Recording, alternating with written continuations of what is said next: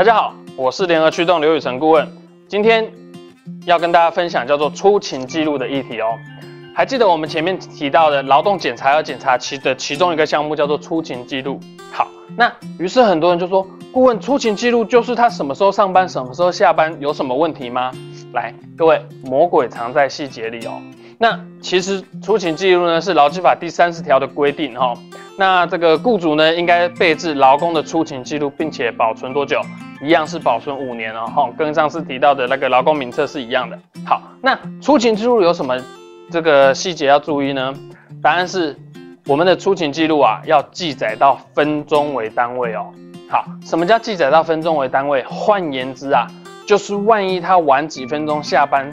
好，每天可能会晚几分钟下班，这个是没有问题的。你说有时候可能拖一点时间啊，有时候可能上个洗手间啊，等等这些。好啊，万一一整个月累积起来，他晚了两个小时或晚了三个小时下班，那请问要不要给他这两个小时或三个小时的加班费呢？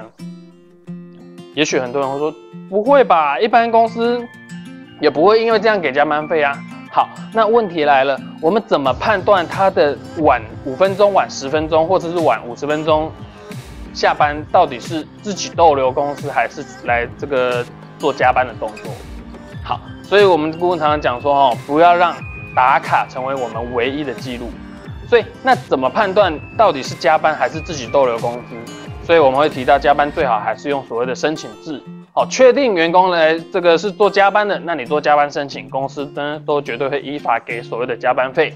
可是如果不是，是自己逗留公司的，好，那公司要做一个出勤的管理。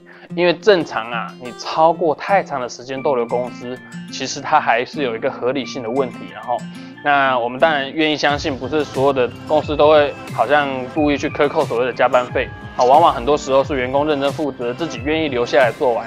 好，可是那万一老简来的时候，他并不了解我们的企业文化，他也不会去了解说，哦，可能员工是很自发性的要把工作做完的时候，哎，这个时候就容易产生争议跟误会了。哈。好，那呃，万一啊，真的有加班的时候，请问公司有没有经过所谓的劳资会议同意？好，那这个部分呢，顾问在另外一个影片会跟大家去做说明哈，劳资会议的部分，出勤记录记载到分钟之内，第二个部分，出勤记录他会看我们有没有符合一例一休的规定哦。好，那我们的排班呢，有没有符合一例一休，或者是我工作四小时有没有休息三十分钟？好，那。这个部分还有我们加班是不是也会有加班的记录？那加班记录有没有超过所谓劳基法规定当月四十六十个小时的这个加班上限？好，那这个呢都是劳工局在检查出勤记录的时候会检查的一些重点。好，在这边提醒大家。以上是今天的影片分享，我是联合驱动刘顾问企业的好朋友，拜拜。